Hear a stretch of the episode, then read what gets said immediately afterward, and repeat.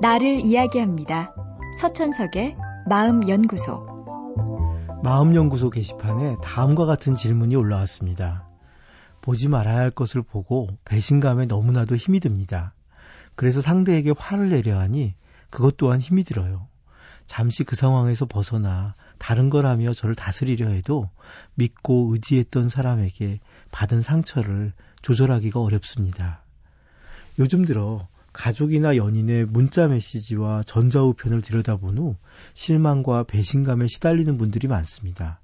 화는 나는데 그렇다고 몰래 봤다고 이야기하기도 어렵습니다.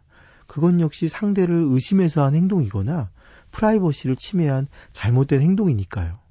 가족끼리 무슨 프라이버시냐고 하는 분도 있겠지만 아무리 가족이라도 보지 말아야 할 부분도 있는 겁니다.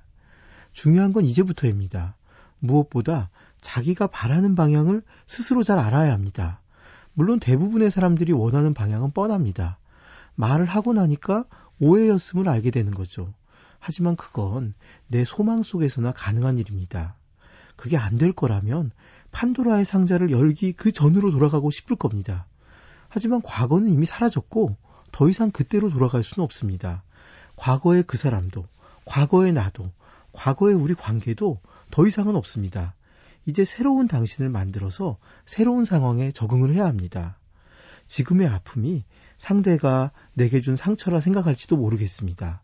그러나 어쩌면 새로운 나로 변하기 위한 아픔일 수 있습니다.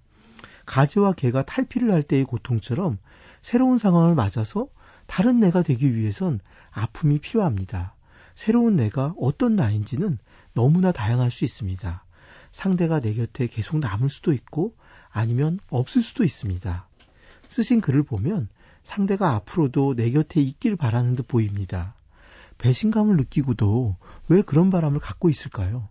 아마 그럴만 하기 때문이겠죠? 그러나 정말 그럴만한지 다시 한번 충분히 생각해 보십시오. 충분히 생각해도 그렇다고 답이 나온다면 이젠 내가 그 사람을 받아들이고 하지만 더는 상처를 입지 않게 나와 그 사람의 관계를 변화시켜야 할 것입니다. 그런 변화의 초입에 지금 서 계십니다. 힘들 수밖에 없겠지만 뒤로 물러날 수도 없고 주저앉을 수도 없을 겁니다. 뒤로 가는 다리는 끊어져 있고 주저앉으면 세찬 비바람만 불 겁니다. 힘내고 앞으로 나가세요. 건승을 바랍니다. 서천석의 마음연구소. 지금까지 정신건강의학과 전문의 서천석이었습니다.